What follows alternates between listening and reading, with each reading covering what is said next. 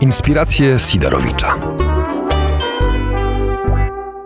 Dobry wieczór, Wojciech Sidorowicz i kolejne domowe inspiracje Sidorowicza.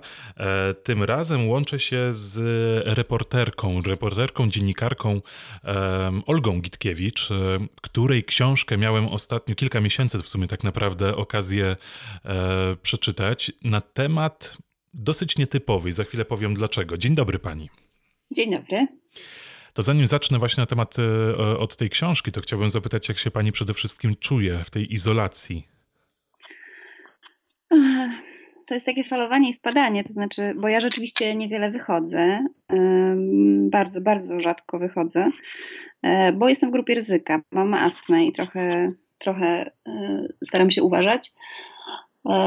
Więc tak co drugi dzień. Co drugi dzień jest e, całkiem ok, a co drugi dzień myślę, że już, nie, już muszę wyjść, już potrzebuję jakichś ludzi bardzo, zobaczyć coś, e, porozmawiać z kimś, zobaczyć inne osoby niż osoby, z którymi mieszkam, znaczy moje dzieci i mojego męża. Ileż można, mm. prawda? Tak, tak. Ja od, od chyba 13 marca e, tak tkwię bardziej w domu. No, czyli jednak e, oddziałuje to rzeczywiście, ale jakieś nowe pomysły do pani do głowy wchodzą, czy bardziej jest ten, e, ten czas taki e, melancholijny, refleksyjny? Nie, nie, ja mam dużo pomysłów na ogół, a mało czasu, więc można by pomyśleć, że ta izolacja sprzyja teraz temu, żeby po prostu pisać, ale też no nie jest to łatwe, bo my reporterzy i reporterki, my się no jednak trochę żywimy kontaktami z drugim, z człowiekiem. E, I, no i to jest taka praca jednak w terenie z ludźmi. E, to są jakieś obserwacje, rozmowy, spotkania. Mm, I z tego mm, ja czerpię paliwo do pracy i no teraz jest trochę gorzej, więc bardziej e, skupiam się na takiej pracy mm, porządkującej, sprawdzam sobie coś, jakiś research robię taki internetowo-książkowy, jakąś bibliografię sobie opracowuję. No i oczywiście śledzę to, co się dzieje na bieżąco. No właśnie, mam nadzieję, że teraz e, uda mi się chociaż e, w, w czasie tej um, krótkiej rozmowy tak urozmaicić pani czas. Dla mnie to też jest również urozmaicenie. Można się do kogoś odezwać wreszcie. Dla mnie ogromny, ogromny. Mieliśmy okazję e, spotkać się już na targach książki w Krakowie.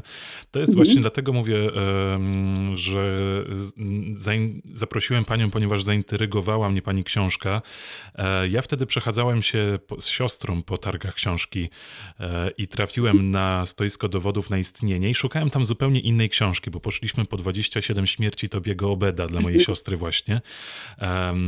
I ta książka jeszcze się akurat znalazła, ale tam pan powiedział, że o, dzisiaj jest premiera właśnie takiej książki, nie zdążę.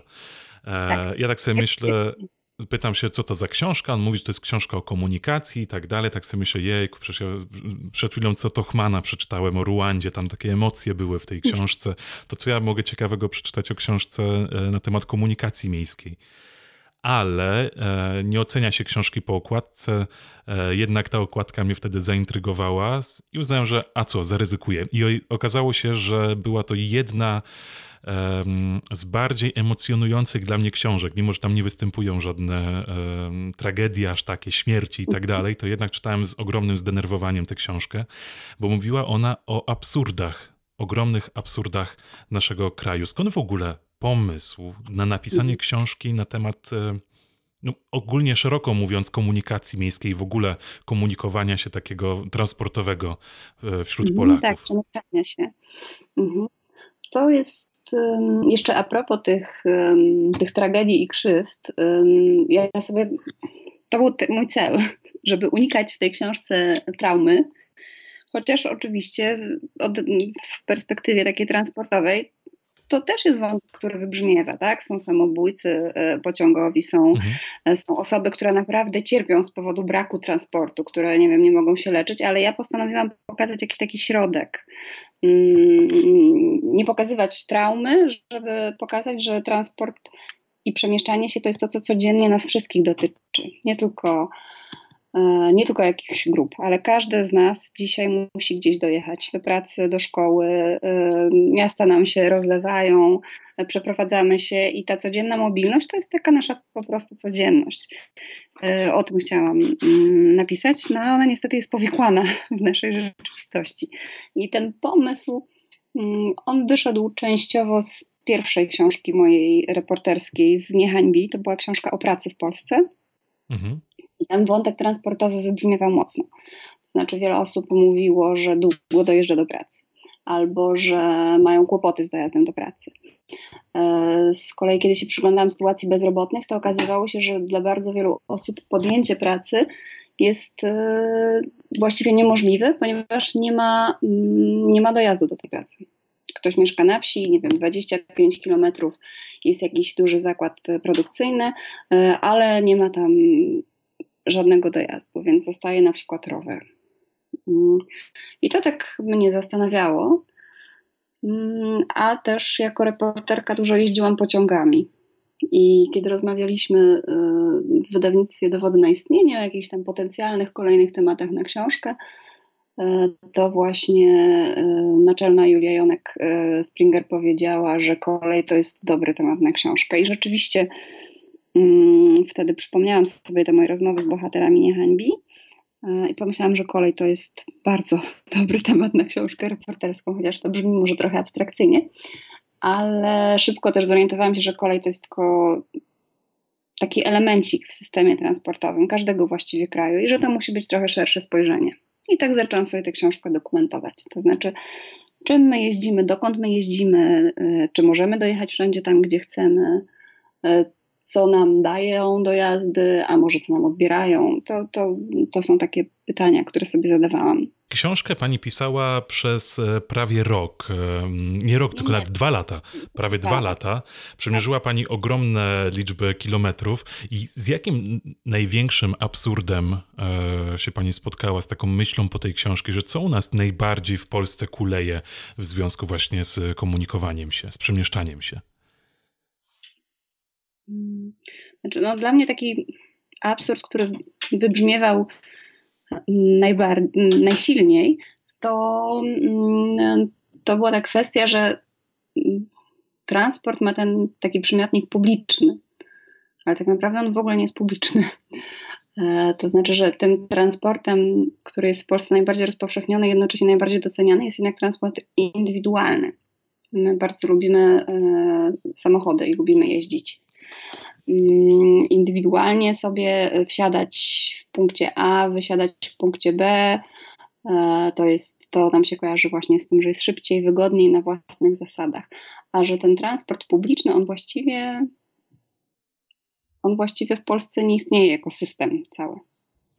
Ale znaczy, przecież mamy transport. Na przykład w Krakowie daje radę się przemieszczać bez problemu. To prawda. E, bo e, to bardzo słusznie Pan zauważył, bo e, komunikacja miejska rzeczywiście działa w Polsce, bo ona ma gospodarzy. To znaczy zawsze są jacyś prezydenci miast, burmistrzowie i to jest jasno określone, że prezydent, burmistrz jest gospodarzem transportu, komunikacji miejskiej. I na tych obszarach w mieście i w pobliskich jakichś rejonach podmiejskich ten transport działa ale poza dużymi miastami, poza średnimi miastami, w małych miasteczkach i na wsiach e, niestety to jest bardzo często taka sytuacja, że e, samorząd, czyli ten odpowiednik burmistrza czy prezydenta, e, nie wiem, starosta czy, czy, czy wójt gminy, nie organizują żadnego takiego transportu, który byłby systemem. Tylko są tam jacyś prywatni przewoźnicy i oni czasem sobie jeżdżą, a czasem przestaje im się opłacać i nie jeżdżą. I na przykład teraz akurat rozmawiamy, rozmawiamy, no powiedzmy, że od półtora miesiąca mamy w Polsce tę trudną sytuację izolacji i takiego zamrożenia. I w tej chwili są rejony, w których wszyscy przewoźnicy, którzy jeździli, na przykład tak jest w okolicach mhm. Lublina, e, wszystkie kursy są zawieszone. Czyli ten transport się nie utrzyma tam po prostu. W ogóle. E, bo ludzie mm, tam oczywiście szukałam sobie wytłumaczeń, mm, dlaczego e, zostały zlikwidowane te kursy, znaczy używa się słowa zawieszone. Mhm. Czyli można mieć nadzieję, że to wróci, kiedy wrócą ludzie. No bo właśnie mniej ludzi jeździło i to przestawało być e, opłacalne. E, I mamy takie miejscowości jak na przykład Łęczna, to jest od Lublina, nie wiem, 30 e, kilometrów i tam mieszka 20 kilka tysięcy osób. E, Lublin jest takim ośrodkiem pracy i, i większym ośrodkiem pobliskim. Nie ma nic, nic w tej chwili, nie można w ogóle dojechać jeżeli nie ma się swojego samochodu. Mm, więc ten, ta sytuacja pandemii i zamknięcia też bardzo obnażyła to, że transport i ta komunikacja poza dużymi miastami nie była, mm, nie była dobrze wymyślona po prostu. Ona została często oddana w ręce przewoźników prywatnych, którzy się, którzy się kierują zyskiem przy przewożeniu ludzi.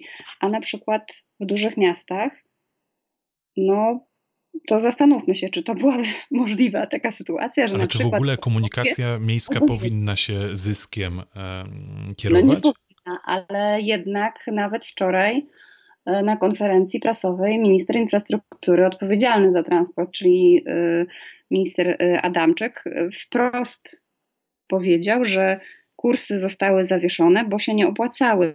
I on ma nadzieję, że jeśli ludzie znowu będą mogli wychodzić z domu i znowu będą jeździć, to znowu te kursy będą się opłacać i znowu będą jeździć te autobusy na terenach wiejskich. Bo było takie pytanie z sali od, dziennikarza, pytanie SMS-owe.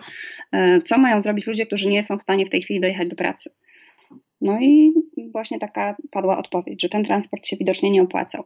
W miastach wiem, że się y, ogranicza kursowanie autobusów czy tramwajów, ale to jest tylko ograniczanie wciąż ludzie mogą się przemieszczać w dużych miastach. Znaczy, chociaż tutaj tak przerwę właśnie, jak pani y, powiedziała o tych y, miastach, e, na przykładzie Krakowa właśnie e, w ostatnich kilku tygodniach, też ostatnich kilku dniach e, zmiany w komunikacji są ogromne.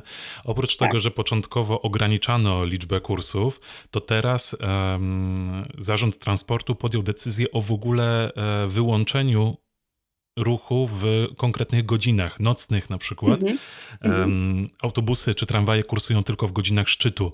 E, z jednej strony można rzeczywiście spojrzeć, że w sumie nikt nie jeździ, mm, to można na tym zaoszczędzić rzeczywiście, e, boż po co, e, po co tę komunikację prowadzić, ale ja sobie myślę na przykład o pracownikach Lidla, Biedronki czy mhm. innych sklepów, którzy pracują w tym momencie do godzin późnych. Niektóre sklepy przez ostatni czas były otwarte 24 godziny na dobę. Im się ten transport nie należy. Pracownicy medyczni na przykład mhm. również. No właśnie, mm, to jest ciekawe słowo, to należy e, bo rzeczywiście w, teraz, teraz sytuację zdemolował koronawirus, ale ona już wcześniej była bardzo, bardzo zła bardzo często y, mówiono właśnie, że co, że ludziom ma się transport należeć, tak jakby, y, y, a tak, on się należy. Bo dlaczego on się należy mieszkańcom Krakowa i Warszawy? I to jest naturalne, że się ma jeden bilet na autobus, na tramwaj, można się przesiadać, y, można mieć zniżki, jak się jest na przykład emerytem albo darmowe bilety, a tymczasem właśnie y, pod Lublinem no, y, się nie należy, tylko jest się skazanym na właśnie prywatnych przewoźników, którzy może przyjadą, może nie przyjadą. To opowiadało mi wiele osób w trakcie pracy nad książką, że, że na przykład y, gdzieś tam y, nie wożono dzieci, bo kierowca jeden jedyny był na L4, więc dzieci nie miały szansy dojechać do szkoły średniej. Albo właśnie to też taki przykład podaje, że ktoś tam, jakiś kierowca poszedł na, mm, musiał obejrzeć mecz, więc nie przyjechał o stałej porze na przystanek. I takie, takich sytuacji było wiele przez ostatnie 20 lat w Polsce, 20 kilka lat. No a teraz to jest naprawdę, to jest, no to jest katastrofa to, co się dzieje z transportem, bo na przykład rzeczywiście w miastach, w bardzo wielu miastach zostały okrojone częstotliwości kursowania, czy autobusów, czy tramwajów, jeśli są tramwaje, ale jednak w godzinach szczytu ciągle można jeszcze na nie liczyć jakoś na przykład właśnie mieszkańcy mm, takich rejonów jak Warmia i Mazury, czy, czy Podlasie, czy mm, okolice właśnie Opola, czy okolice Lublina, tam ludzie nagle zostali postawieni w sytuacji, dziś nie jedziemy i koniec, już nie jeździmy. E, więc nawet to jeden z moich bohaterów, z którym rozmawiałam wczoraj, bo ja utrzymuję ciągle kontakty z niektórymi z moich bohaterów książki, pytam, co słychać, co się dzieje, czy, czy, czy, czy coś się poprawiło, czy może pogorszyło, to właśnie jeden z moich bohaterów mi opowiadał, że, że wszyscy bardzo chętnie klaszczą pielęgniarkom, ale niestety te pielęgniarki do Lublina do pracy nie mają jak dojechać, jeśli nie zabiorą się z kimś, kto jedzie samochodem. To jest takie zabranie też takiego komfortu w życiu tak naprawdę, bo się tylko myśli mhm. tylko i wyłącznie jak się przemieścić. Ja tutaj w Krakowie wychodzę, jak coś potrzebuję, pani pewnie też e, u siebie, mhm. to po prostu wsiadam w tramwaj. Nawet teraz, jak są te e, ograniczenia, to jestem w stanie się jakoś przemieścić. Na no właśnie ci mhm. ludzie w tych mniejszych miejscowościach, we wsiach, to nie są naprawdę totalnie odcięci od świata. Tak, i jeszcze dochodzi jeden czynnik, taki mentalny.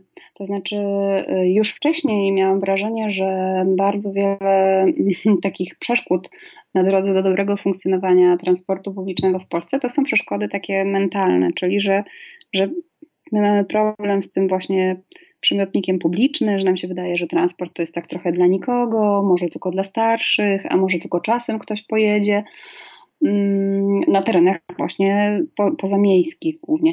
A w tej chwili jeszcze doszedł jeden czynnik, że ten transport publiczny zaczyna się kojarzyć niebezpiecznie. To znaczy, że jest w nim potencjalnie niebezpiecznie, że można się zarazić.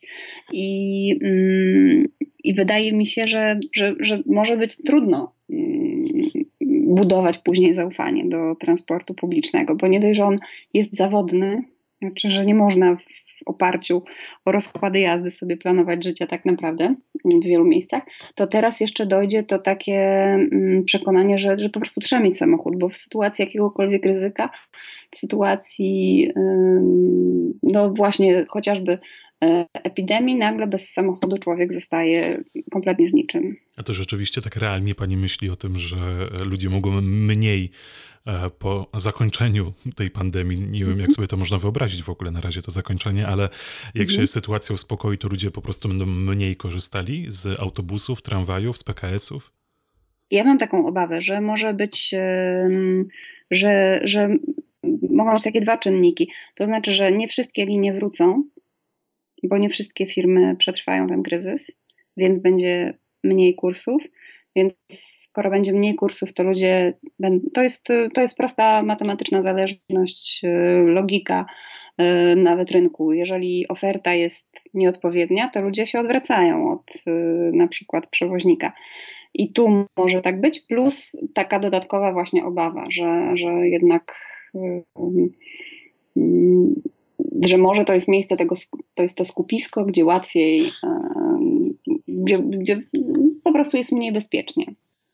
A już tak pozostając poza koronawirusem um, i wracając jeszcze do tych pani podróży wcześniej, e, mhm. albo w ogóle jakoś wyobrażając sobie sytuację, że jesteśmy w tej bardziej normalnej rzeczywistości, um, to ci ludzie na wsiach, właśnie w mniejszych miejscowościach, są pozostawieni e, bez możliwości chociażby łatwego dojazdu do lekarza, bez załatwienia podstawowych mhm. rzeczy. E, I tutaj oni się muszą naprawdę chyba wykazywać bardzo dużą determinacją i takimi e, umiejętnościami planistycznymi, żeby planować po prostu podróże do jakiejś bliskiej miejscowości.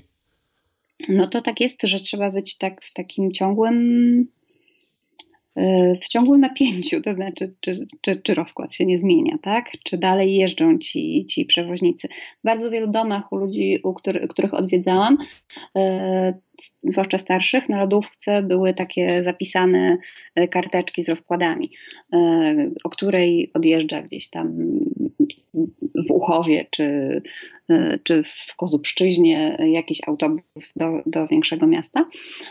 I też pytałam, jak często się zmieniają te karteczki, no i się okazywało, że właśnie trzeba się orientować, bo te rozkłady się często zmieniają bardzo. I też to nie jest tak, że na przykład jesteśmy dzisiaj przyzwyczajeni do tego, że wszystko sobie znajdziemy w internecie, a bardzo często w, na wsiach, w bardzo małych miejscowościach rozkład zmienia się niepostrzeżenie i mimo, że na przykład jakaś firma ma e, stronę internetową, to na tej stronie rozkład jest Nieaktualny. Nieaktualny, tak. On w ogóle jest, nie wiem, sprzed trzech lat. Ja też e, wielokrotnie e, jeżdżąc transportem publicznym nacinałam się, to znaczy przychodziłam e, na przystanek, bo, bo sprawdziłam sobie, że jest jakiś e, autobus w internecie i okazywało się, że go absolutnie nie ma, ma ba, nawet nie ma tego przystanku w ogóle już, że to, to nie tam się już zatrzymują mm, busy. albo bywało też na odwrót. To znaczy, we wszystkich możliwych źródłach, w których e, sprawdzałam, e, nie mogłam znaleźć żadnego połączenia. Mhm. A okazywało się, że na jakimś placyku jednak stoi bus i on jednak za te 20 minut odjedzie. Ja pamiętam taką sytuację, e, w sumie to przez wiele, wiele lat się odbywało, jak jeździłem do swoich dziadków z Kielc do Ostrowca, to w sumie miałem kilka dziesiąt metrów do przystanku tak naprawdę i obserwowałem, teraz dopiero sobie zacząłem to uświadamiać, ale obserwowałem jako dzieciak taki regres transportu, kiedy e, szedłem na przystanek i nawet nie musiałem sprawdzać, kiedy będzie bus do Ostrowca, tylko bo on po prostu był za 10-15, pół godziny maksymalnie kolejny. E, a później się okazywało, że ja się głowiłem dzwoniąc, zastanawiając się, czy ten autobus odjedzie. Przychodziłem na przystanek i rzeczywiście sam spędzałem czasami nawet kilka godzin, czekając w ogóle na jakikolwiek autobus, który powinien być w rozkładzie, a co najlepsze, nawet jeszcze pani na infolinii, jak się już dodzwoniłem, mówiła, że ten autobus odjeżdża o tej właśnie porze. On nie odjeżdżał. Mhm. My naprawdę przez wiele lat e, ten regres transportu e, publicznego, miejskiego no, jest ogromny. Tak. Tak. Oczywiście mm, ja jeździłam w różne miejsca i pytałam też lokalne władze, dlaczego to tak wygląda. I bardzo często odpowiedzią było właśnie to, że po pierwsze nas nie stać na utrzymywanie transportu, a po drugie, że ludzie tego nie potrzebują. I rzeczywiście jest takie przekonanie, że tego transportu publicznego to potrzebują nieliczni. Ale to jest przekonanie tylko władz, czy rzeczywiście ludzie tak uważają?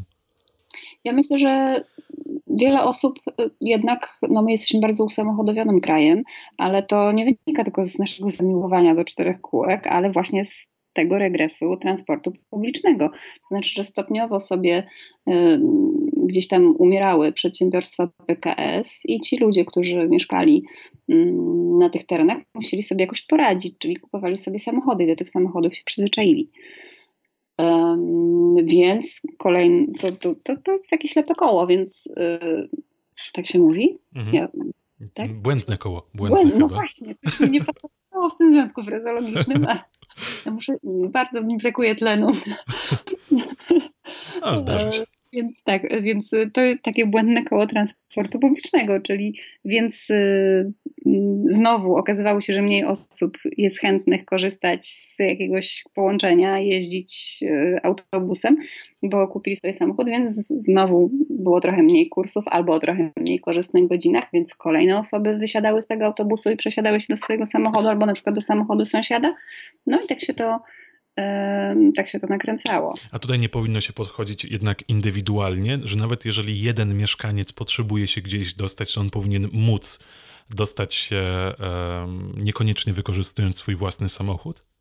No ja tak uważam, ale, mm, ale to jest bardzo niepopularny pogląd wśród władz bo bardzo często właśnie ludzie mówią, ludzie w, nie wiem, zakładach transportu, gminnego czy powiatowego, e, czy wójtowie, sołtysi mówią, że no właśnie to jest bez sensu, przecież każdemu pod dom autobusu nie podstawimy. Albo ludzie mieszkają gdzieś pod lasem i by chcieli, żeby do nich jeździł autobus.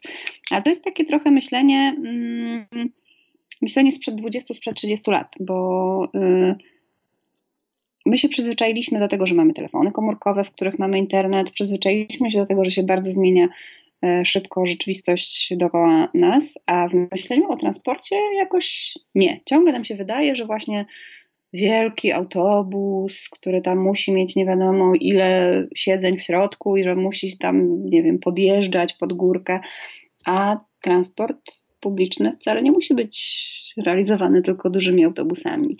E, można szukać innych rozwiązań. Można, można wysyłać po ludzi, którzy czasem właśnie potrzebują E, mieszkają gdzieś dalej i potrzebują się dostać, wszystko jedno, czy to jest lekarz, czy to jest biblioteka tak naprawdę, to można wysłać taksówkę, która, za którą zwraca mm, na przykład gmina.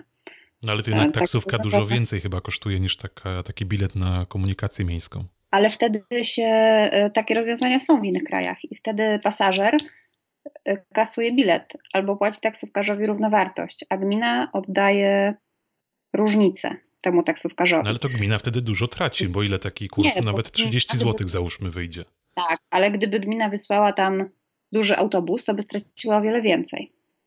Mhm. E, albo można testować takie rozwiązania mm, trochę oparte na blablakarze, na jakimś carpoolingu, czyli żeby ludzie się dogadywali ze sobą e, i jeździli wspólnie jakimś większym samochodem, ale żeby to było no nie powiem nadzorowane, ale, mhm. ale jakoś ogarniane również właśnie przez samorząd lokalny. Czyli można szukać rozmaitych sposobów. Tylko to, co pani mówi, to jest bardzo e, no, takie czasochłonne do w ogóle wdrożenie tego systemu. Ja nie wiem, czy to jest takie czasochłonne. To znaczy, w bardzo, bardzo wielu miejscach w Polsce w ogóle nie ma żadnych specjalistów od transportu lokalnie. Mhm. E, nie ma. Wydziały na przykład infrastruktury czy Wydział Transportu się zajmuje budową dróg, a nie e, na przykład organizowaniem mm, transportu. E, dlatego rzeczywiście w takich miejscach to pewnie byłoby czasochłonne, bo tam, gdzie nikt się niczym nie zajmuje, no to trzeba by to było wdrożyć wszystko od podstaw. Chociaż z drugiej strony może to by było też łatwiejsze sobie. No ale na razie i tak nie ma w Polsce takich możliwości prawnych, żeby żeby szukać takich trochę mniej konwencjonalnych rozwiązań, bo one są tańsze. Mhm. To jest to, to przykład innych krajów y, może to pokazywać. Tylko to właśnie jest ta mentalność, o której pani mówi chyba, którą, że trzeba jakoś dojrzeć do tego, żeby sobie uświadomić, że to będzie się bardziej opłacało. To znaczy, hmm, to wydaje mi się, że jest tak dużo przesłanek do tego, żeby sobie rzeczywiście jasno uświadomić, że tak, to, indywidu to indywidualny transport powinniśmy trochę teraz odsunąć na bok, a wspierać ten zbiorowy. No bo przecież, nie wiem, to są tak, tak podstawowe kwestie, a jednocześnie tak bardzo ważne dzisiaj, jak na przykład ekologia. Znaczy w bardzo wielu e, miejscach e, włodarze miast i, i lokalni włodarze narzekają, że mają coraz bardziej zanieczyszczone powietrze albo narzekają, że mają rozjeżdżone bardzo drogi i nie ma ciągle pieniędzy na to, żeby te drogi remontować. No i teraz warto sobie zadać pytanie, co bardziej zanieczyszcza powietrze i co bardziej rozjeżdża drogi. Parę dziesiąt samochodów, które w jedną i w drugą stronę jeżdżą po takiej powiatowej drodze, czy autobus, który przewiezie kilkadziesiąt osób i przejedzie raz no, nawet jeśli to będzie kilkanaście osób. Ale e, tutaj mówimy akurat e, pewnie o dużych miastach, jak Kraków, Warszawa, Poznań, Wrocław i tak dalej. E, rzeczywiście włodarze tych miast myślą o tym, żeby ograniczyć ten transport tak. indywidualny, ale tutaj te duże miasta, ja myślę, że sobie jakoś poradzą mimo wszystko, ale mhm. zostają wydaje mi się, najbardziej pokrzywdzeni ci, którzy mieszkają w mniejszych miejscowościach i na wsiach. Ja sobie nie wyobrażam, tak szczerze mówiąc, żeby moje życie codzienne było determinowane przez rozkład jazdy, a tamci ludzie tak żyją. No tak żyją, tak. No albo przez brak rozkładu jazdy, bo, bo niektórzy. No. E, oczywiście tak, tak, bo, bo niektórzy po prostu e, nie mają samochodu, nie mają żadnego autobusu. I spotykałam ludzi, którzy na przykład nie wychodzili z domu w ogóle. Mhm. Wychodzili do, do siebie na posesję, na podwórko czasem. Starsze osoby zwłaszcza. Mm, i nie wiem, odżywały wtedy, kiedy ktoś tam do nich przyjeżdżał. Ale są takie wsie na Podlasiu, gdzieś tam przy granicy wschodniej, są takie całe wsie, kolonie takie, gdzie ludzie, e, gdzie są, mieszkają wyłącznie starsi ludzie. Mhm. Nic tam nie jeździ. I, I ci starsi ludzie spędzają właśnie całe życie mm, w swoim gospodarstwie. Nie widząc świata w żaden sposób. No tak, czasem coś tam przejedzie z rzadka, to, to ja, ja bywałam taką atrakcją w takich miejscach, że, że jak, jak się tam pojawiałam, to zaraz ktoś do mnie zagadywał, pytał, co ja tu robię i w ogóle to takie było z, z punktu Pewna widzenia... nowość się pojawiała po prostu tak, w tak, życiu. ale też z punktu widzenia warsztatowego to było dosyć y, łatwe mhm. dla mnie, bo na ogół mm, no jednak my reporterzy, e, reporterki, mm, kiedy idziemy gdzieś w teren, to trzeba się trochę przełamać, trzeba wyszukać jakąś osobę, z którą się zamieni te kilka słów. Czasem się umawiamy z jakimiś bohaterami, trzeba przełamywać jakieś, jakąś czyjąś, czyjąś może niechęć, może jakieś opory, trzeba jakoś budować to zaufanie do rozmówcy. A przy pisaniu tej książki, no ja miałam tak, że gdzieś się pojawiałam i od razu Sami bohaterowie do pani lgnęli. Podbiegały do mnie dzieci, albo jacyś starsi ludzie mnie pytali, pani, co pani na tym przystanku robi, tu nic nie jeździ. Albo pani czy, pytali, czy chce ziemię kupić, albo czy chce mleko kupić. No naprawdę to było niesamowite. Mm, w Bieszczadach na przykład bywałam w takich sytuacjach, że właśnie źle sobie sprawdziłam rozkład albo nie zdążyłam na jakiś autobus i byłam przerażona, że w ogóle ja teraz jestem 20 km od mojego Mm, od mojego hotelu i jak ja wrócę na noc, żeby wszystko pospisywać i zatrzymywali się ludzie, bo wiedzieli, że jak ktoś się błąka na drodze po 17, to trzeba mu pomóc. Mhm. No ale to też właśnie buduje już pewne e, inne, mimo że traci się na tym, że nie ma tego transportu, to właśnie tak jak pani mówi, buduje pewne więzi społecznej, tak, tak, taką empatię. Ona jest zauważalna rzeczywiście, że ludzie, jak pani jeździła po, po tych mniejszych miejscowościach, po wsiach, to ludzie rzeczywiście razem ze sobą um, ustalają na przykład, kto kogo zawiezie, umawiają się na różne godziny. Tak bywa, ale mam wrażenie, że jednak w tym takim pokoleniu 30-40-latków, którzy dojeżdżają do pracy do większych miast, w Bieszczadach zauważyłam, że rzeczywiście dosyć łatwo jest złapać stopa i że mhm. ludzie są życzliwi, podwożą się nawzajem i to wielu bohaterów moich też mi mówiło, że jak na przykład stoją na przystanku, nie wiem, pada deszcz, to ktoś tam się zatrzyma i już wiedzą, kto gdzie jedzie, kto gdzie dojeżdża do pracy, czy może do szkoły. Ale y, na przykład wiele starszych osób mi mówiło, że że oni mają z tym kłopot, żeby poprosić o pomoc, albo żeby ją przyjąć w ogóle. Mhm. Bo rozmawiałam z takimi ludźmi, którzy na przykład mówili, że no my tutaj sobie mieszkamy z teściami, mamy cztery samochody, czy tam pięć samochodów, dla nas to nie jest problem pojechać do gminy 10 kilometrów, ale tu obok jest sąsiadka i my jej często oferujemy, że ją podwieziemy albo że jej zrobimy zakupy, a ona nie chce. E, no i to było takie w domyśle, że ona nie chce, bo, bo tam no, no, że to nie fajnie, że nie chce. A jak mhm. potem rozmawiałam z takimi osobami, to się okazywało, że one się po prostu czują niekomfortowo, będąc wiecznie e, skazanymi na czyjąś życzliwość, bo czują się po prostu niesamodzielne, a chciały być samodzielne. Tylko, że ta samodzielność niekoniecznie od nich tylko i wyłącznie zależy. No właśnie. Więc to, że nie miały tego transportu, to skazywało je właśnie na takie poczucie, że, że są już kompletnie niezaradne że, że już, że już właśnie, właśnie muszą liczyć tylko na sąsiadów. I niektóre osoby mi mówiły, że no dobrze, to ja pojadę na zakupy, ale ja bym chciała powolutku sobie zrobić te zakupy, albo na przykład jeszcze gdzieś tam zajść. A gdybym spotkała jakąś znajomą, której dawno nie widziałam, to bym chciała z nią porozmawiać. A tak, no nie mogę, bo jestem skazana na to, że ktoś już chce wracać, że już ktoś mnie chce odwieźć. Albo yy, jak ja pięć razy skorzystam z czyjejś podwózki, chociaż tak naprawdę nie jest to, nie wiem, niezbędne życiowo, to może za którymś razem, jak to będzie niezbędne, to ten ktoś już nie będzie miał siły mnie podwieźć, bo już będzie miał dosyć tego, że wiecznie mi pomaga. No, no to są różne takie, mm, różne takie myśli, z którymi trzeba się mierzyć w takim miejscu. Ale dopiero jak się zacznie nad tym rzeczywiście zastanawiać, to jaki, tak, do tak. ilu takich rzeczy można dojść. Mhm. Transport jest towarem reglamentowanym, jak się okazuje.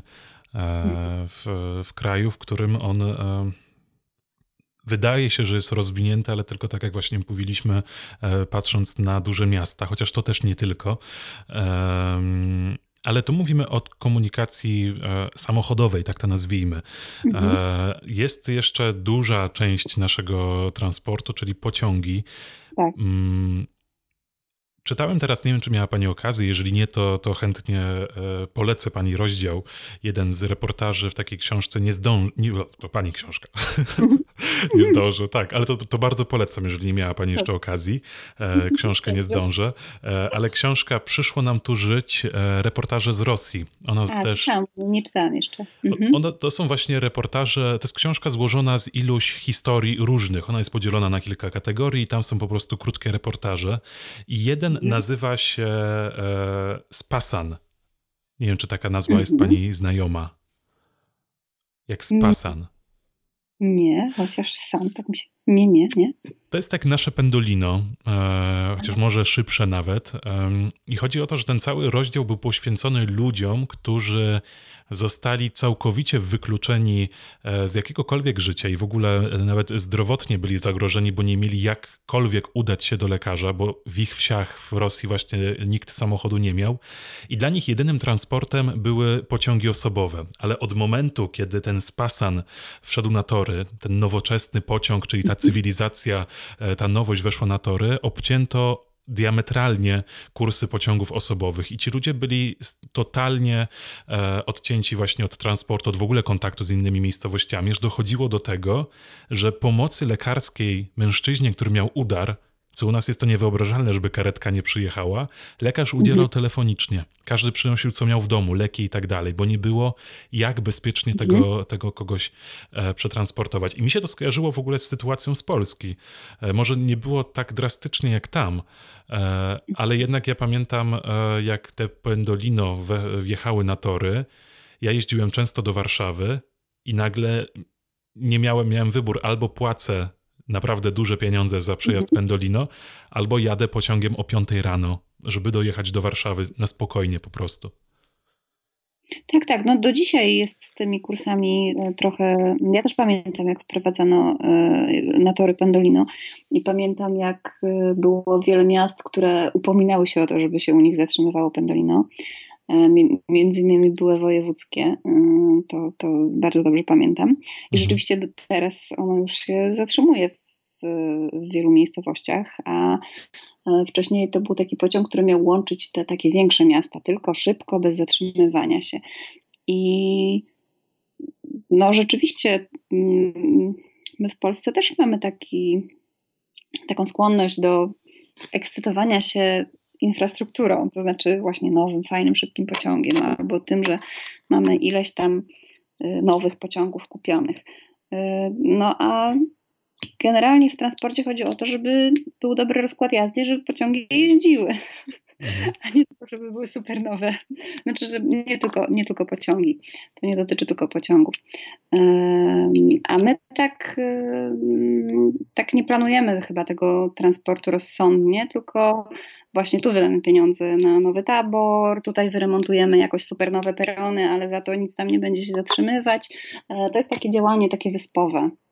Takie, a już w ogóle o tym, żeby połączyć e, transport kołowy e, z transportem szynowym, żeby jakoś to zintegrować i sensownie zaplanować, to mam wrażenie, że w ogóle nikt o tym nie myśli. To znaczy, że, że w ogóle mamy, nie wiem, mapę Polski, mhm. na tej mapie mamy mapę połączeń pociągowych i uzupełniamy tam dziury na przykład połączeniami autobusowymi. Ja mam wrażenie, że jest wiele osób w Polsce, które wiedzą, że to tak powinno być, ale żeby coś z tym zrobić, to absolutnie nie. No ale nawet patrząc na PKP, które pani bardzo e, obszernie opisuje u siebie w książce, się nie spodziewałem, że PKP to może być e, tak złożony organizm, E, składający się e, z tak wielu osobnych bytów, które każde jest autonomiczne, każde czymś. Inna firma zarządza kioskami, sklepikami na dworcu, a inna zarządza pociągami, a jeszcze inna odpowiada tak. za perony, tak upraszczając te no, rzeczy. Za lampy, za systemy informatyczne, ktoś inny za system kupowania biletów. No to jest tego, jest tego dużo.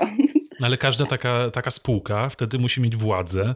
Każda władza tak. ma, e, czyli każdy spółka musi mieć zarząd, każdy zarząd dba o swoje. To mhm. chyba nie ma prawa, żeby to dobrze działało, kiedy no, no to wygląda właśnie tak, jak wygląda. No my się trochę zapędziliśmy rzeczywiście w tym dzieleniu e, tego monolitu, jakim było PKP, e, jakim były polskie koleje, no bo przecież kiedyś to było wszystko jedna firma. Mhm. To jest A teraz... PKP Informatyka, PKP Energetyka, no tak, tak, tam Intercity, wiadomo, mhm. to jest zarządca y, y, po, po, pojazdów, jest też TLK, która tam y, odpowiada za tą infrastrukturę, mhm. tory i, i w ogóle linie. No, jest tego sporo. Oprócz tego dochodzą jeszcze przecież te takie koleje aglomeracyjne, to znaczy tak zwane marszałkowskie, czyli e, koleje małopolskie, koleje dolnośląskie, koleje wielkopolskie i tak dalej. Nie, nie w każdym województwie marszałek mhm. powołał swoje koleje. No jeszcze są przewozy regionalne które właśnie gdzie niegdzie, w, na przykład na Podlasiu, e, zamiast spółki takiej marszałkowskiej, tam przewozy realizują przewozy regionalne. E, ale no, jest tego bardzo dużo. Rzeczywiście każda z tych spółek musi mieć swoje władze. Czasem z władz jednej spółki przechodzi się do władz innej spółki. To, to, to, no to u nas jest, jest tak. Właściwie nawet tak często, ale generalnie wielu kolejarzy, z którymi ja rozmawiałam, mówiło mi, że widocznie chodziło o to, żeby było jak najwięcej stanowisk do obsadzenia, a nie o to, żeby to działało. I pani się z tym I, zgadza? no, no trochę przesadziliśmy. Rzeczywiście Unia wymogła na nas, dostosowywaliśmy, dostosowywaliśmy mm, transport do warunków unijnych i rzeczywiście w Unii jest tak, że trzeba oddzielić zarządcę infrastruktury od zarządcy taboru.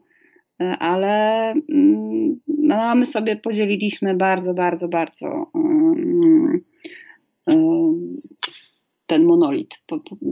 Ten tort ma bardzo wiele kawałków teraz. No, ale to teraz e, powoduje, że nie ma jak tym e, skutecznie tak naprawdę zarządzać. No właśnie zastanawiam się, czy to jest właśnie to. Mhm. Czy mi się wydaje, że mimo wszystko można by było spróbować jakoś, jakoś zarządzać. Um, Oczywiście spółki tam marszałkowskie, tak jak koleje małopolskie, śląskie czy dolnośląskie, wielkopolskie, one realizują swoje przewozy aglomeracyjne w ramach województwa. To, to nawet działa, to widać, że coraz, coraz lepiej mm, bardzo często jest realizowana ta, ta usługa. Mm, I myślę, że tu można by jakoś patrzeć i ściągać jakieś rozwiązania. E, bo na, na mniejszą skalę jakoś da się zapanować nad tymi e, przewozami. Ja, kiedy zaczynałam pisać, to naprawdę nienawidziłam kolei polskich. Naprawdę, po prostu. A przez jak, co najbardziej? E, no, przez to, że w pracy bardzo często, czy jeżdżąc na spotkania autorskie, czy na targi, czy na w ogóle jakiekolwiek spotkania do bohaterów tekstów czy, czy książek, mm, jeździłam pociągami. I nie wiem, no, taką mam zasadę, że jak mam godzinę zapasu, to wiedziałam, że w przypadku kolei to jest za mało godzina, że mhm. wszystko może się zdarzyć.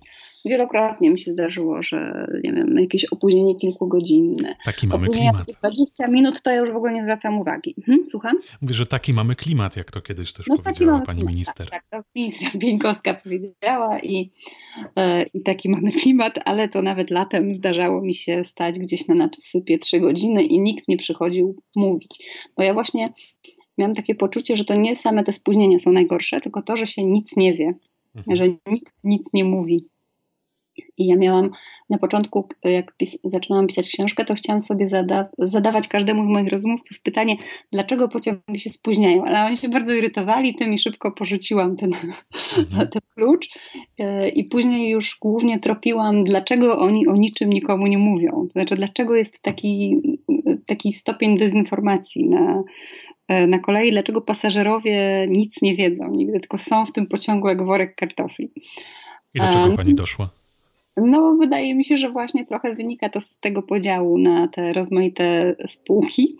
No, a po drugie, niestety zrozumiałam to, że mm, tory są jedne i jak coś się wydarzy, to pociąg nie dostanie skrzydeł i nie przeleci na przykład nad drzewem albo nad wypadkiem, albo e, jak zepsuje się lokomotywa, to niestety nie przeleci inna i nie podepnie się jej szybko i nie, nie pojedzie w drugą stronę. No, tylko po prostu jest mnóstwo, tysiące pociągów na torach w ciągu jednej doby i jedno zdarzenie powoduje ileś zdarzeń takich jak kręgi na wodzie to się rozchodzi, e, a bardzo często ten biedny konduktor, który siedzi w pociągu, on nie wie, co ma ludziom powiedzieć, bo jemu też nic nie mówią gdzieś tam w centralnej dyspozyturze e, trwają narady, którędy ten pociąg ma pojechać, co robić, wysadzić ludzi, nie wysadzać ludzi, przesiadać do innego pociągu, e, a inny pociąg może też ma jakieś swoje e, drobne opóźnienia i no i to jest cały taki szereg decyzji do podjęcia bardzo szybko. I bardzo wiele osób jest pewnie w to zaangażowanych, i no i dlatego. Czyli po prostu lepiej jednak przemilczeć nie wiem, czy lepiej. Moim zdaniem właśnie jednak o wiele pasażer byłby mniej awanturujący się, że tak powiem, mhm. gdyby wiedział. Ja, ja mam takie poczucie, bo pytałam wiele osób, które są regularnymi pasażerami i one właśnie też mówiły, że dobra, spóźnianie się jest okropne, ale najgorsze jest to, że nie wiadomo co robić, bo gdyby, gdyby się wiedziało co robić, to można by zadzwonić, E, nie wiem, powiedzieć spóźnię się, spóźnię się do pracy, spóźnię się na spotkanie, e, nie wiem, przełożyć coś. E, można sobie radzić jakoś, nie wiem, przecież ludzie dojeżdżają na przykład na lotniska pociągami. Mhm.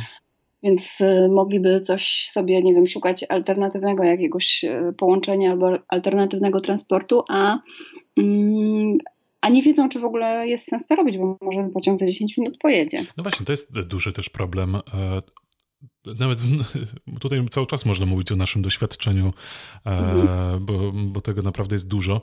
E, jechałem pociągiem chyba znowu do Warszawy, to było, z Krakowa i pociąg był opóźniony. Najpierw była podana chyba wartość 20 czy 30 minut, mm, ale mhm. ona się co chwilę zwiększała i zwiększała. Dochodziło do końca tej pierwszej wartości i ona znowu się zwiększała ludzie naprawdę nie byli w stanie e, jakkolwiek zaplanować, czy żeby się przesiadać jednak na inny pociąg, a w ogóle była część nawet osób, która postanowiła, że, bo to było lato, było strasznie gorąco, że pójdą do kiosku na dole, na dworcu i kupią sobie jedzenie, picie.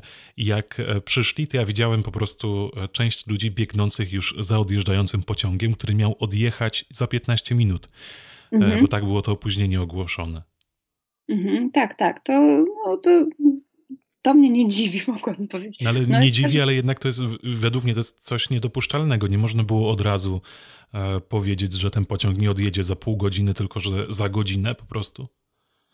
No właśnie też zastanawiam się nad tym, e, ale to tłumaczyło mi to wielu, wielu kolejarzy, bo, mm, bo mm, z czasem, ja muszę się przyznać, to jest takie dosyć wstydliwe dla mnie, bo ja zaczynałam pisać tę książkę na bardzo wysokim poziomie irytacji i takiego naprawdę, no, jak już powiedziałam, niechęci dużej do, do kolei, to z czasem zaczęłam poznawać ludzi, którzy tam pracują, zaczęli mi tłumaczyć rozmaite e, mechanizmy i ja mhm. jednak no polubiłam tego Molocha, muszę tak powiedzieć. Mhm. Chociaż oczywiście sposoby zarządzania. No to są ludzie, którzy często nie są niczemu winni, prawda? Ale Tylko... ludzie właśnie nie są niczemu winni. Oni by chcieli bardzo szybko pomóc tym pasażerom. E, I oni by naprawdę wszystko zrobili, żeby ta kolej e, wspaniale funkcjonowała i żeby wszystko tam działało jak w szwajcarskim zegarku, bo nie powiem w szwajcarskim pociągu, bo to już nie, mhm. nie ma co się w ogóle porównywać do szwajcarskich e, kolei. Ale bo w Szwajcarii na przykład jak się ma przesiadkę na przesiadkę 2,5 minuty, to się zdąży. Naprawdę? A, tak, to, to, to jakoś tak działa, no jak w zegarku. Mhm. Oni tam mają jakoś to dopracowane. No, Kurczę, bardzo, bardzo, bardzo wiadomo, można sobie rozmaicie to tłumaczyć. Mhm. Mm, I bardzo, no wielu kolejarzy mi mówiło po prostu, że oni bardzo często na przykład myślą, kiedy jest jakaś usterka, to myślą, że ojej, no dobra, 10 minut się naprawi, potem z 10 minut robi się 20, potem się odkrywa jeszcze jakąś usterkę dodatkową i tak się zwiększa to opóźnienie. Mhm. Mm, więc to, no, to jest cały, cały szereg przyczyn. E, ja już teraz się nie denerwuję najczęściej, nie przeklinam pod nosem, tylko po prostu idę i pytam.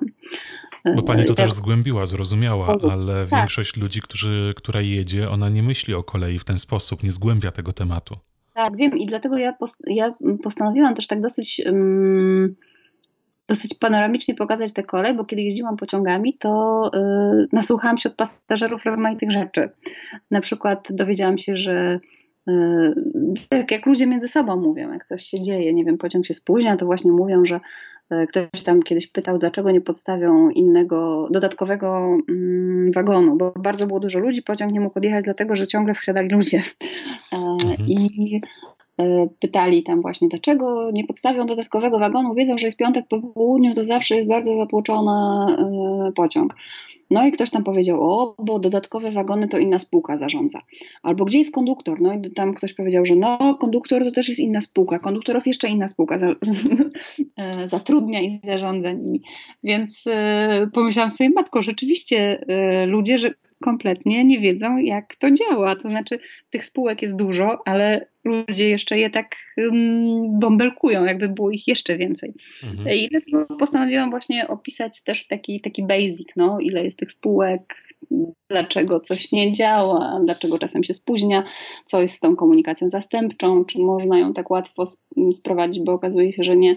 No a rozmawiałam też oczywiście nie tylko z pracownikami kolei, ale z ludźmi, którzy z tej kolei codziennie korzystają, na przykład jeżdżąc do pracy. Mhm. I to, no to czasem są gorzkie rozmowy. No są, są, to e, można na co dzień tu po prostu spotkać, ale właśnie rozmawiała Pani z pracownikami, poznała Pani częściowo tych pracowników. Um, Pewnie pani zauważyła, że dla wielu z nich e, kolej to jest po prostu pasja. Tam wielu ludzi idzie e, z tego, że ro cała rodzina była związana z koleją. E, tak jest rzeczywiście? Tak, bardzo często tak jest, ale też na przykład są tam osoby, które nie miały nikogo w rodzinie na kolei, no i boleją nad tym, ale na przykład od tam, nie wiem, trzylatka czy czterolatka, nie wiem, biegały gdzieś na jakąś górkę i obserwowały, jak towarowe przejeżdżają i tam uczyli się liczyć ludzie na, mm, na wagonach, to słyszałam mnóstwo takich historii. W ogóle to, to, tak zwane mikolstwo, chociaż to może nie jest dobre określenie dla bardzo wielu, znaczy nie wszystkim dobrze się kojarzy, ale ta pasja do kolei to jest e, to jest takie hobby bardzo, bardzo często spotykane. E, bardzo wiele osób się pasjonuje koleją, przy czym tą, tę pasję można tak podzielić, bo część osób się dzieli, y, część osób się pasjonuje koleją, e, to znaczy działającą koleją, tym, żeby układać rozkłady jazdy, żeby sensownie działały połączenia i tak dalej, no a część to są takie osoby, które na przykład, nie wiem, robią zdjęcia. E, gdzieś tam się przyczajają na jakimś nasypie, fotografują jakiś konkretny pociąg o wschodzie albo o zachodzie słońca. Tu w Krakowie to można w ogóle zauważyć e, nie na przykładzie pociągów, a tramwajów, czy w ogóle komunikacji mhm. miejskiej. Jest platforma e, miłośnika komunikacji, który wrzuca takie zdjęcia codziennie. Tramwaj, numer taki i taki, mhm. nazwa tego tramwaju w świetle słońca. To jest tak. z taką czułością ci ludzie do tego podchodzą. No ja też tak o nich czule myślę, bo no, tak. No to jest niesamowita pasja. Jak jeden z moich bohaterów opowiadał mi, on akurat się zajmuje tą koleją działającą, czyli um, pracuje w dyspozyturze, no ale jak opowiadał mi, że przez rok, cały rok y, swojego życia wstawał o jakiejś tam godzinie, żeby pojechać w konkretne miejsce, właśnie stanąć na jakimś moście i sfotografować jeden konkretny pociąg, mhm to i właśnie mówił, że dzięki temu widział w ogóle, jak zmienia się świat dookoła. To ten pociąg mu to uświadamiał, że już nie wiem, robi się wiosna, że już zaraz będzie cieplej, albo właśnie, że o, już, już widać na zdjęciach taką szarówkę i że to już koniec lata, że już zaczyna się jesień, że, że cały po prostu rok obserwował jeden pociąg. No jest w tym coś takiego medytacyjnego też. Mm, no, ale coś jest właśnie w ogóle w komunikacji. Ja nawet myśląc sobie, że jak mi nie wyjdzie w życiu, nie wyjdzie mi w dziennikarstwie, czy to, to chciałbym zostać motorniczym. I w ogóle jest to takie moje marzenie, żeby prowadzić tramwaj.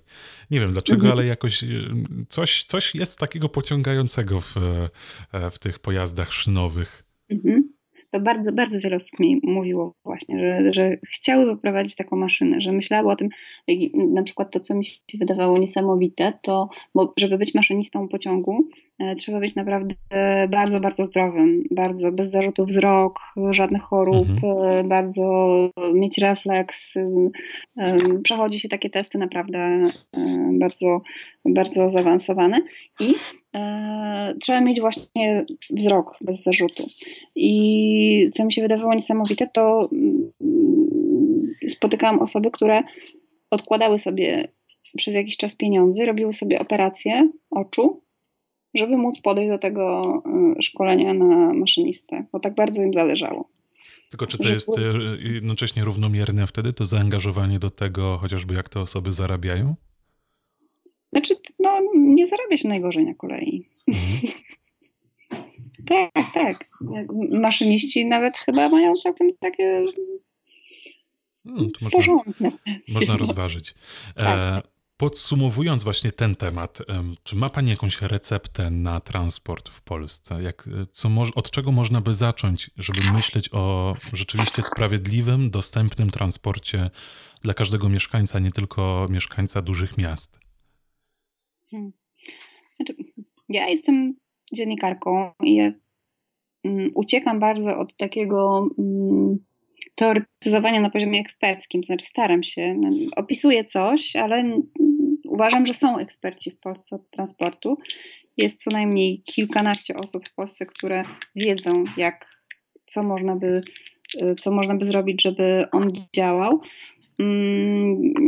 Ja żadną ekspertką y, nie jestem, ale oczywiście na podstawie rozmów z ekspertami, z pasjonatami, y, rozmów również z pasażerami, z włodarzami miast, no, mogę sobie tam to pozwolę sobie rzeczywiście na takie kilka bardzo prostych recept, bo to nie są w żaden sposób autorskie, tylko raczej wynikają z tego, że przemieliłam e, wiedzę innych ludzi.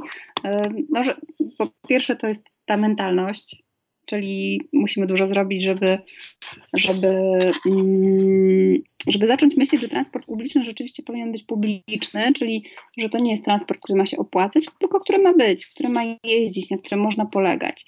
E, więc po pierwsze to jest to nastawienie, a po drugie to jakiś wspólny bilet, zintegrowane rozkłady jazdy, czytelne, nie wiecznie się zmieniające, bo naszą zmorą jest też to, że e, rozkłady jazdy się bardzo, bardzo często zmieniają i dlatego też nie można na nich polegać. I o ile prywatne firmy, na przykład autobusowe, wiadomo, one tam no, nie można ich w żaden sposób kontrolować, więc mają prawo sobie te rozkłady zmieniać, zawieszać, kombinować, to na przykład rozkład jazdy pociągów też się zmienia ileś razy w ciągu roku.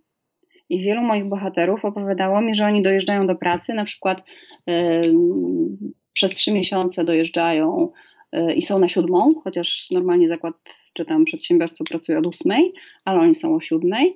E, bo tak mają pociąg, potem wychodzą też pół godziny później, e, bo tak mają pociąg, a potem nagle przez kolejne trzy miesiące muszą się urywać z pracy. No i nie każdy pracodawca tak znowu łaskawie na to patrzy. Więc ta, ta, ta, to, te wiecznie zmieniające się rozkłady to jest, to jest zmora.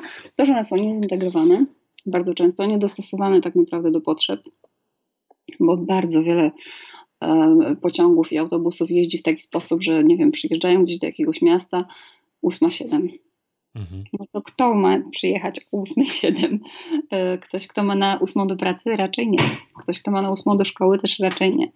Więc mhm. takie sensowne podejście do rozkładu jazdy, e, po prostu zwykła dobra oferta i, i takie zrozumienie, że, że, że, że transport jest dla wszystkich, że wszyscy dzisiaj z jakiegoś rodzaju transportu musimy korzystać, że w interesie nas wszystkich jest to, żeby to był transport no, publiczny.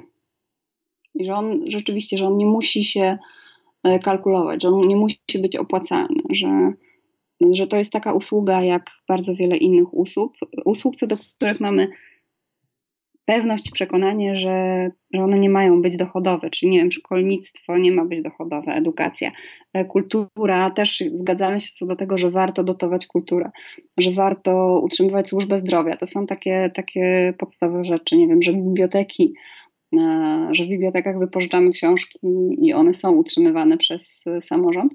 No i powinno też moim zdaniem być takie przekonanie co do transportu.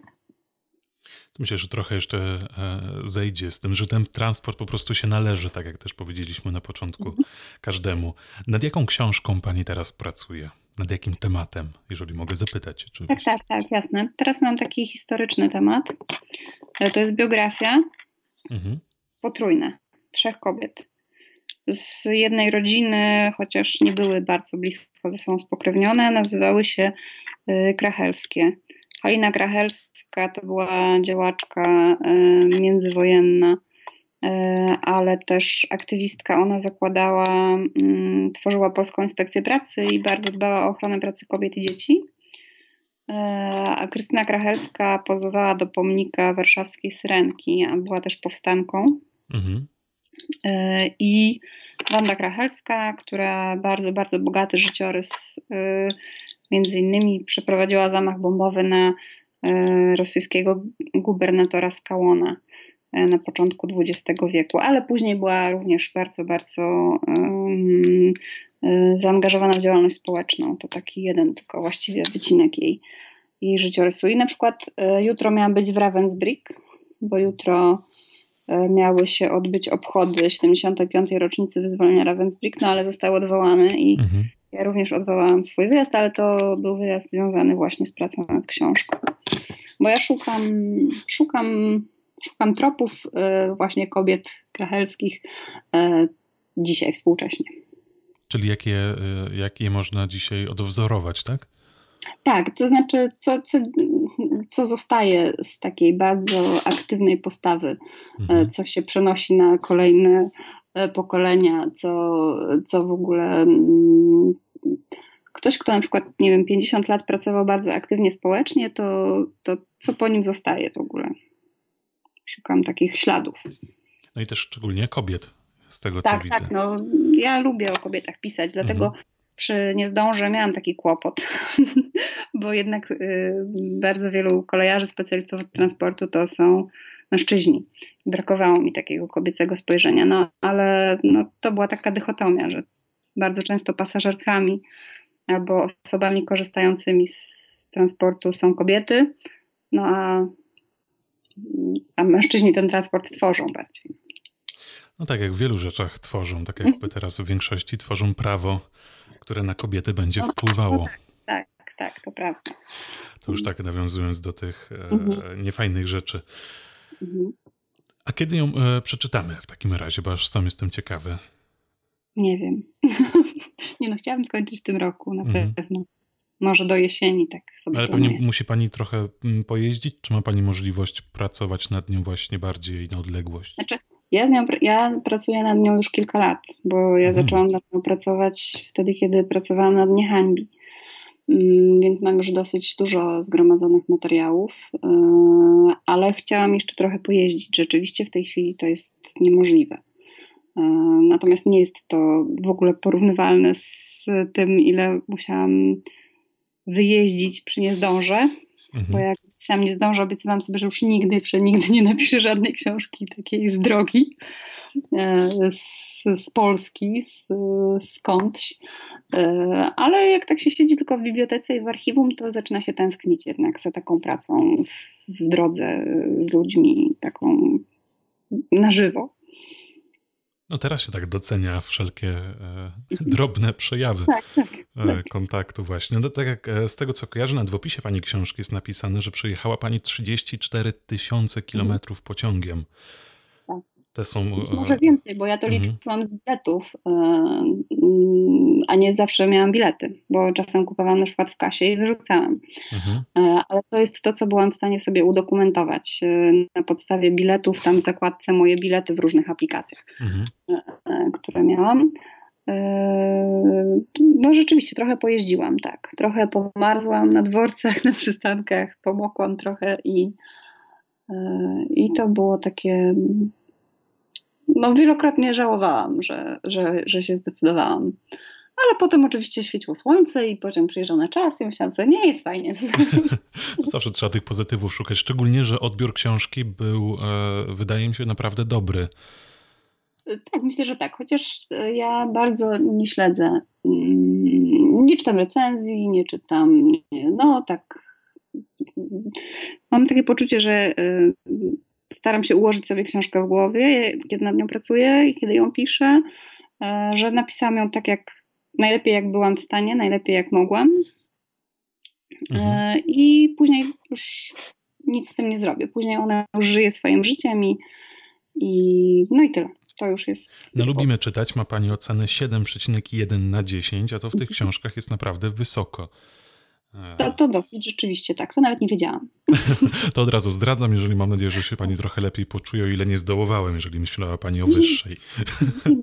Ale ja naprawdę e, wszystkim słuchaczom naszym w tym momencie polecam e, książkę. Ja zaryzykowałem, rzeczywiście zaryzykowałem, nie spodziewając się, że um, aż tak ten reportaż zapadnie mi w pamięć, e, więc wszystkim polecam. No i co? I możemy apelować tylko i wyłącznie do naszych włodarzy, no, żeby trochę dojrzeli do tematu komunikacji i chociażby pani książkę przeczytali. Wysłała ją pani w ogóle chociażby do ministerstwa? Właśnie nie pamiętam, bo wydaje mi się, że tak, ale właściwie może tylko mieliśmy taki plan w wydawnictwie. Nie wiem, ale na pewno ilość, ilość osób y, ją rzeczywiście otrzymało.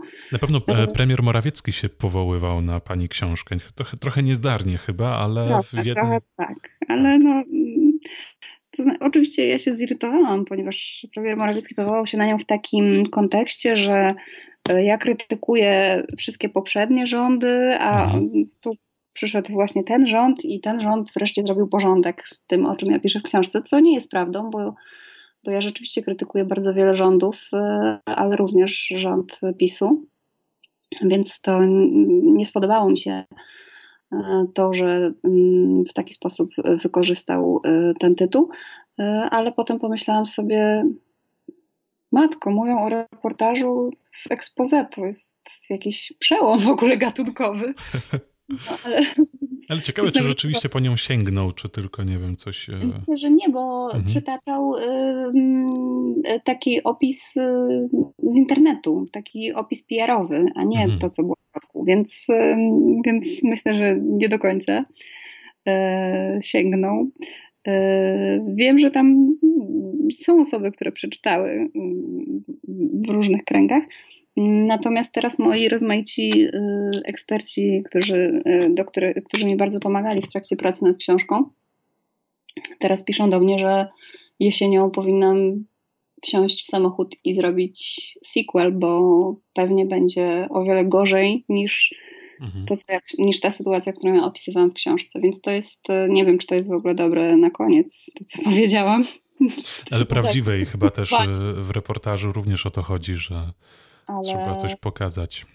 Tak, ale, ale nie spodziewałam się tego. Naprawdę nie spodziewałam się tego, ponieważ e, kiedy mm, ja kończyłam pisać książkę, to już e, wchodził program mm, przywracania połączeń autobusowych e, z piątki PiSu. I mm, wiele osób do mnie pisało, że jak ja się czuję, pisząc książkę, która za chwilę będzie nieaktualna. Mhm.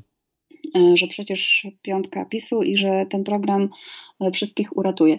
Ja rzeczywiście trochę się przejmowałam tym, ale zdążyłam jeszcze sprawdzić, e, jak działa ten program w pierwszych tygodniach jego funkcjonowania. Okazało się, że nie działa. I zdążyłam to w książce napisać. I no, trochę mnie to uspokoiło. Okazało się, że ona nie będzie wcale tak nieaktualna, bo jednak ta, ta sytuacja transportowa w Polsce się nie bardzo zmienia na lepsze. Natomiast nie spodziewałam się tego, że ona może się tak szybko, tak bardzo pogorszyć. I to jest to, co koronawirus e, zafundował nam. No, no to mnie bardzo zaskoczyło.